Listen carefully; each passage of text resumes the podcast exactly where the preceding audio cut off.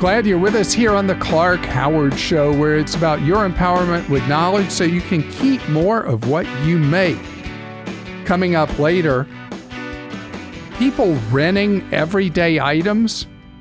Wow, I don't like that idea. Wait till you hear what people are renting instead of owning. Clark.com is our main website. ClarkDeals.com is where you find the best deals on buying things. So, Speaking of deal, no deal, there's a new survey from move.org on the average cost of living in the 75 largest metro areas in the country. So, you want to guess? What's the most expensive city to live in the United States according to their research? San Francisco. Now, in San Francisco, just to exist, it costs, this is shocking, over $4,200 a month. By comparison, in the cheapest major metro area in the United States, which is El Paso, Texas, it's $1,100 per month basically one fourth the cost of living for the cheapest place versus the most expensive. Now, what I was really surprised about was I thought the answer would be Honolulu, because most surveys say that Honolulu is the most expensive place in the country. But Honolulu, even though it was, well, pretty expensive, 2600 and change a month, Nothing compared to San Francisco's 4,200. And there are quite a few places in the United States. In fact, more than half of the 75 largest metro areas in the country where you can live comfortably on less than $2,000 a month. So Dallas is the last one of the major cities that you can live in under 2000 a month. But where else? St. Paul and the Minneapolis St. Paul area, Houston, Raleigh, Detroit, Phoenix, Virginia Beach, Pittsburgh, Indianapolis, San Antonio, Henderson, Nevada, which is a suburb of Las Vegas, Cleveland, Fort Worth. So Dallas and Fort Worth both make the list, but Fort Worth is a lot cheaper. Kansas City, Columbus, Colorado Springs, Jacksonville, Florida, Plano, Texas, suburb of Dallas, Cincinnati, Milwaukee, Bakersfield, California, kind of a suburb of Los Angeles, Vegas, St. Louis, Fresno, Stockton, Tucson, Corpus Christi, Omaha, Greensboro, North Carolina, Arlington, Texas, also part of the Dallas Metroplex, Oklahoma City, Mesa, part of the Phoenix metro area, Albuquerque, Lexington, Kentucky, Memphis, Tulsa, Louisville, Wichita, Toledo, Lincoln, Nebraska, and then at number one, El Paso, cheapest. Why did I name all those? Because normally I would just talk about the ones that were the cheapest and most expensive and leave out the big part of the story, which is major metro areas where you can live comfortably on less than $2,000 a month at least according to their methodology. And the reason I want you to think about that is so many people live in high cost metro areas where the chances you're ever going to be able to own a home or live a normal middle class life becomes out of reach for so many people. So, for you to know, let's say you're at a career decision making point in your life, or you've you're tired of putting up with the life you live wherever you are. I want you to know there are alternatives, and a lot of them are very affordable. So it's your future, it's your wallet, and I want you to know that you're not stuck wherever you are. Sarah is with us on the Clark Howard Show. Hello, Sarah. Hi, Clark. How are you? Great. Thank you, Sarah. You're Good. going on a honeymoon. I am. We are getting married next year. Congratulations to you. Thank you so much. So, your family like the guy? Yeah, they like him. Okay. So my question is, and we already live together, and instead of a registry or maybe a small registry, we were going to do a honeymoon fund, which I heard has been very popular amongst um, newlyweds lately. And I was just curious as to which honeymoon fund website or honeymoon registry website is the best with the least amount of fees and costs for us. Well, the easiest and cheapest way to do it, since it will only be family and friends that would be contributing, is to have them use Venmo. Okay. Are you familiar with Venmo already? Yeah, I have the app. Yeah, so you know how easy it is with Venmo, and there's no cost to you or the giver. Okay. And so if you do Venmo instead of using one of these third party honeymoon things, there's a lot of savings in that because any of those, anything ever tied into wedding is always more expensive than when the word wedding isn't in it. Yeah.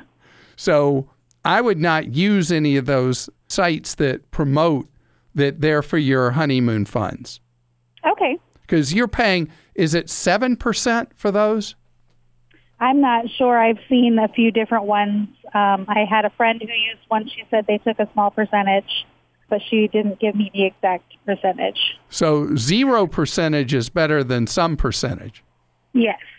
And I'm going to make a suggestion to you that I recommend to any bride to be, Uh-huh. and that is that you give people a choice that you say, We'd love for you to give. If you have a favorite charity, I mean, I, there's a few that I would donate to. all right, so let me tell you what I'm going to say, and you can take this and do whatever you want with it. Some people who are being invited to your wedding are going to not appreciate being asked to give a contribution towards your honeymoon. They're going to look at that, excuse the expression, they're going to look at that as crass. Okay. I don't see any problem with it at all. I think it's great because you got 100% efficiency on the money they're giving. But in mm-hmm. order to deal with the small percent of people who would object to that, you can say, in lieu of a gift, we would love a donation to our honeymoon fund through this Venmo account or a donation to my favorite charity, blah, blah, blah. Okay. And that way you've given people an opportunity to give if they don't like the idea of giving you money towards your honeymoon. You've given them another way to honor your wedding that they're going to feel really good about and you're going to be able to do something great for an organization that means something to you. Okay. Thank you. So j- just my thought and do with it what you wish. Tim is with us on the Clark Howard show. Hi Tim. Clark, hi. I'm so excited. I've benefited from a lot of your recommendations, so this is so great. Well, thank you, Tim. And you sold your home. Has that been a good event or a bad event? Well, it's under contract. The closing's coming up, and we had high equity just because we bought foreclosed 10 years ago, and the market's done really well. And we actually already bought a new place, Clark, with a low down payment, 3.4% loan. And so I'll have some equity pulled out of the old house. I listen to your show, so I know you're going to recommend a Roth, so I'm, I'm definitely going to max out a Roth IRA this year. I've got a 401k going on at work that's doing well, and I also own a rental property. So I'm just trying to find the best use of this money. I'm not a big fan of debt, um, but paying it down just seems like a good option, especially since with a higher standard deduction, there's there's a little less benefit for holding a mortgage interest. So um, just want to know. Yeah, this one's tough because. that. You have you have what I would call good dilemmas in your life. You have minimal debt. I'm gathering, other than that 3.4 percent mortgage, right. and that is an incredibly low interest rate. Over the long haul, investing that money in a broad stock index fund or a variety of stock funds, you're almost certainly over the years, even though you could have up and down years, you're very likely to well out earn that 3.4%.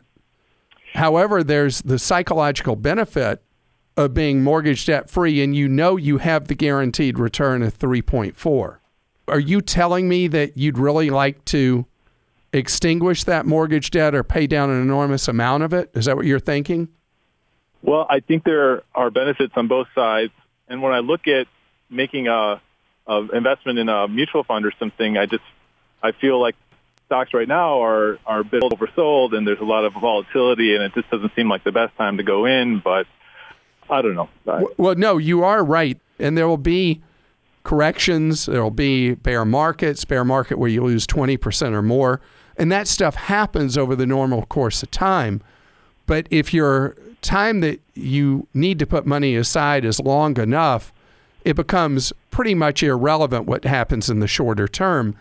And so when I say long enough, that's when you go out past 10 years. Yeah. But part of this is psychological too. So the money you have that you will get at the closing table, is it enough to zero out that 3.4% mortgage or substantially reduce it?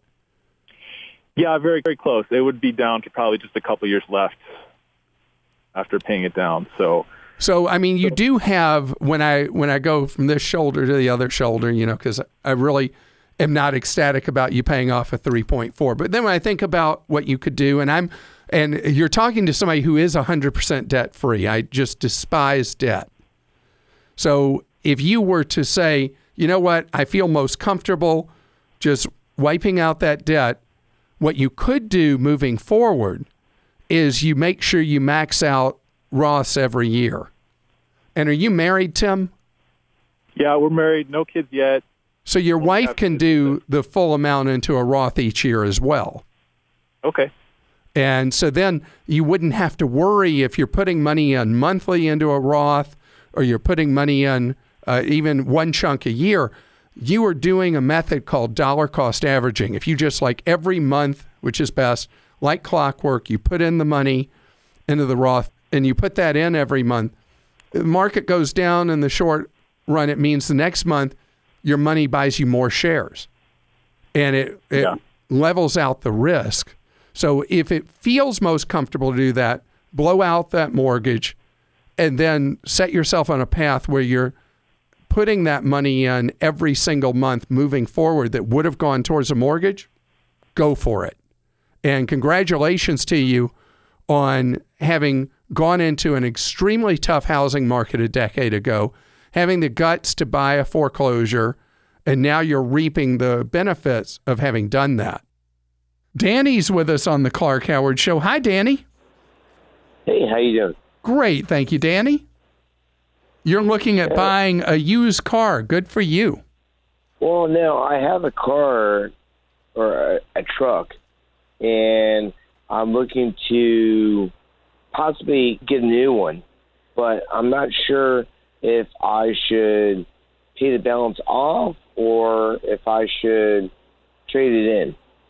So you have one you've been in how long? For the last three years, All right. And did you get it new or did you get it used three years ago? I get it used. Okay. Is it misbehaving? Or are you bored with it? I'm bored with it. Okay.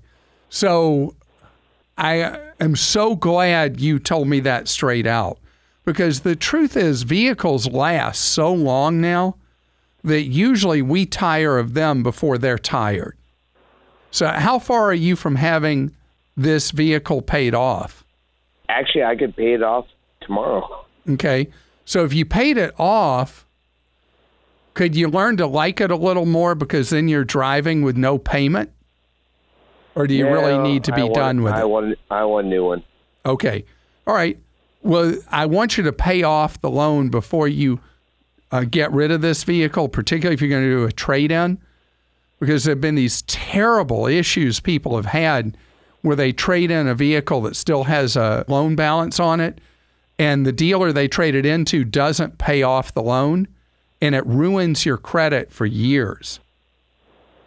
So you definitely want to pay off that loan before you get a next vehicle. Are you is your next one going to be a brand new vehicle or is it going to be just a newer used vehicle? New used. Okay. And how old are you thinking? How many years old? It was a 2012 vehicle, and I'm looking for something newer. So, uh, are you willing to look at like a 2015? Yes. Because 2015 model year vehicles seem to be, for most vehicles in the marketplace, seem to be a deal. That's where I'd really be looking right now. Okay. And do you have one particular model you're interested in, or there are several you'll consider? I have a Ford, but it's basically it's got the uh, two door, which I'm not happy about. I would like the crew cab. Right. people just love having the four door pickup trucks. And if you remember when the crew cab idea first came about, the back seat was teensy tiny, and you only put people back there for just a little while, or little kids, or people you didn't like, put in that back seat. And now the full crew cabs, the back seat is a really comfortable and roomy back seat. You know, the pickup trucks have been in more demand than passenger cars, a lot of SUVs. So you might not get the kind of deal on it you would if it was another kind of vehicle you were interested in. But looking at the 2015s would be great. And at clark.com, I have step by step how you should go about shopping for that vehicle and the things you should do to make sure that vehicle is one that's going to be reliable for you. Thank you for taking time out of your day to join us here on the Clark Howard Show, where it's about you learning ways to keep more of what you make. So, we have gotten used to, as a society, doing things where basically we buy things per use. Think about people with transportation who now may use a zip car instead of owning their own car or get an Uber or Lyft instead of getting in their own car if they have one. Renting an apartment instead of buying a home as a lifestyle choice, not a money decision. We have become a nation of people who look at paying for things by subscription rather than paying for things that we own. Think Netflix or Hulu or uh, any of the video subscription services, music subscription services like Spotify. And you think about Spotify or Apple Music or Pandora or anything like that, they make perfect sense because instead of buying music and owning it for much less effective money, you have the entire universe of music available to you. That makes sense. But what about you thinking, hey, you know, I like that sweater, but I don't want to buy it. I want to rent it. Or I like that dress. I want to rent it instead of buying it. Or a guy, you know, I like that jacket or that suit or whatever. When does a guy wear a suit? Anyway, the thing is, renting things is in, or paying for things with microloans is in. I, I saw an item in the Wall Street Journal that just blew my mind. That at registers at a lot of retailers, people are being offered the option for an inexpensive clothing item to buy it with payments. So you see a $30 pair of pants or whatever pants cost. I don't spend that much on pants. But anyway, or whatever the number is. Gosh, I sound clueless, don't I? And finance it over three, four, six months, usually with significant interest. Okay, so this is going to make me sound like a, a terrible person, but I'm going to say to you if there's a piece of fashion clothing that you want and you can't afford to pay for it, you should wait till you can pay for it, even if it's gone by the time you have money. Because if you start borrowing money for lifestyle, you are going to really harm your financial future. When you rent something like clothing, when you pay for clothing with a microloan from the register. These are not good choices for your financial health. It's no different than when I take calls from people who say a car's too expensive, so they're thinking of leasing. You don't lease because you can't afford the payment to buy it. Make good long term choices for your wallet, not just what feels good at the moment.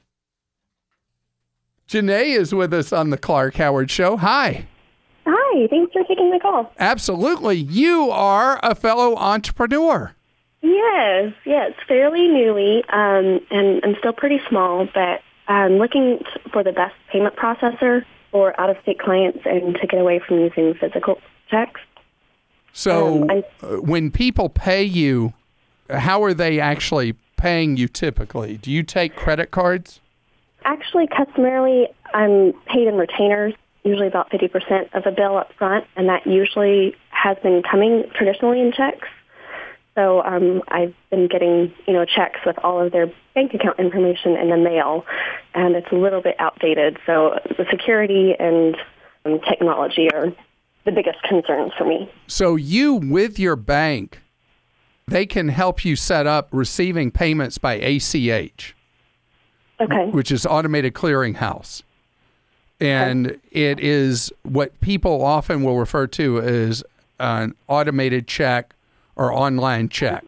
And so all you need is people put in the transit numbers from the bottom of their check, and then the money is credited to your account virtually instantly. Okay.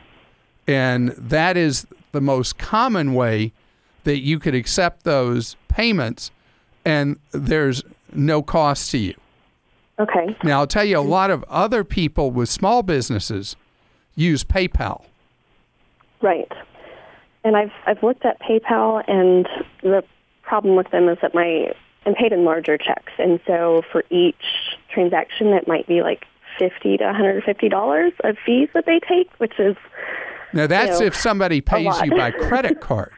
well, I don't. I, maybe I'm doing something wrong with PayPal then because I checked the goods and services, and I send out a link, the PayPal.me link, and it, it took out the three percent fee. 3%, which is what you'd pay Mhm. if you were taking a credit card from somebody. So I'm surprised by that. Um, Yeah, there may be a way around it. I've looked at several different things. I know there's PayPal business payments, but you have to have like an account with a Harvest accounting software or one of their partners, and they don't necessarily advertise who those partners are. Well, I'll tell you as as an alternative, the ACH would certainly be the easiest way for you to do it. But in the case of sending money, let me see here. No fees, send money to family and friends. Fee to send money is a personal payment using a credit card. Receiving money. So I don't see the fee thing you were talking about for receiving payments that are non credit card as a business. Maybe I'm just missing something, but doing the ACH would avoid the fees.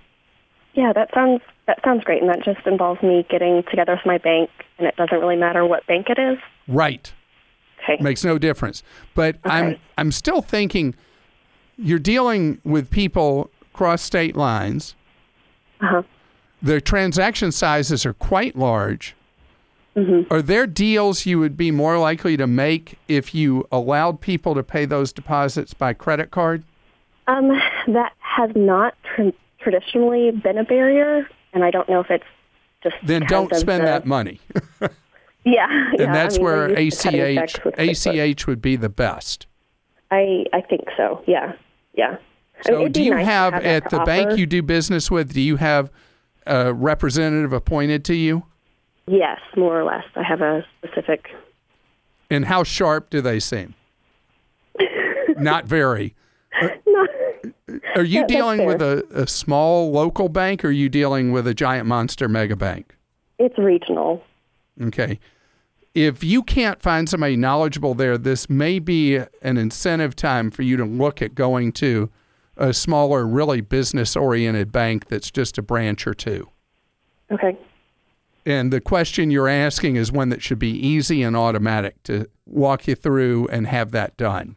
And I do, there are any of a number of situations where people pay my corporation by ACH, and it's a simple thing, and I know I have collected funds when I get the money. And it looks like you are right on the PayPal thing, even if somebody paying you does not use a credit card, which seems very strange to me. I'm going to look into that some more after we've finished talking today. Tammy is with us on the Clark Howard Show. Hello, Tammy. How are you doing? Great. How are you? I'm doing all right. My husband and I own a rental property, and the mortgage was transferred over to a big bank. And when I got the letter and found out who it was being transferred to, my heart just, or, you know, my head, oh, it's a bank that's been in a lot of trouble this year. And actually, I was listening to your podcast last week, and you were talking about this bank, and you not. Oh, Wells Fargo one- again? Yeah. so when I heard that, I was like, I think I'm going to contact Clark. And I don't know, besides refinancing, are there any options that I have? Yeah, I mean, don't don't do anything as radical as refinancing unless the economics of your loan would make it make sense to refinance. Tell me some Okay. about your existing mortgage. We owe eighty thousand on it. Our interest rate is three and a half. Yeah, you don't touch that loan. Yeah. So here's how you handle. It's not just Wells Fargo, although they're more of a problem, obviously, because they're such a messed up organization. But anytime a mortgage is sold, the risk is that the loan balance is not properly transferred, that loan payments are not properly credited. And so there's a simple way that you keep track. Do you know, does Wells send you, will they be sending you a monthly invoice for your mortgage or do they send a coupon book? I don't know yet. It's supposedly all payments are supposed to go to Wells Fargo, and on Saturday was the first contact I had from Wells Fargo.